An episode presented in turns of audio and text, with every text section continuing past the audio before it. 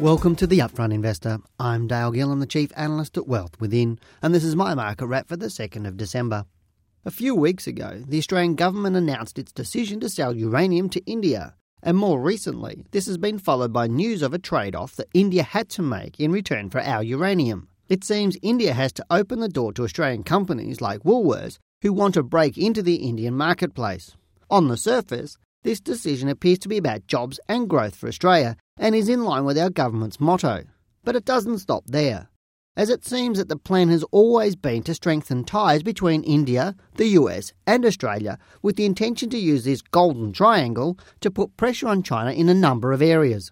This week, evidence that the plan may be working came when China announced that it will loosen monetary policy by lowering the reserve requirement ratio for Chinese banks. This effectively means that the value of the assets that the Chinese bank have to hold relative to the amount of lending on their books will fall. Now, I don't blame the Chinese for keeping a rein on lending in times like these where there is fear of global defaults.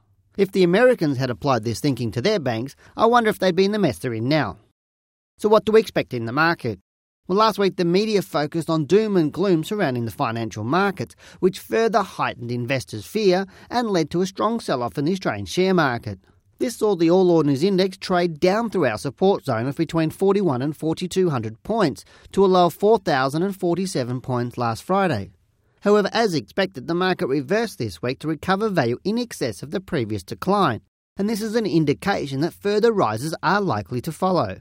In my report last week, I stressed how important it is to wait for the market's reaction to such strong selling pressure to determine whether there is real commitment to the down move or whether what we saw was simply another distortion as seen in September. Sadly, investors and the uneducated in the market continued doing what they've always done, which is to make emotional decisions based on fear.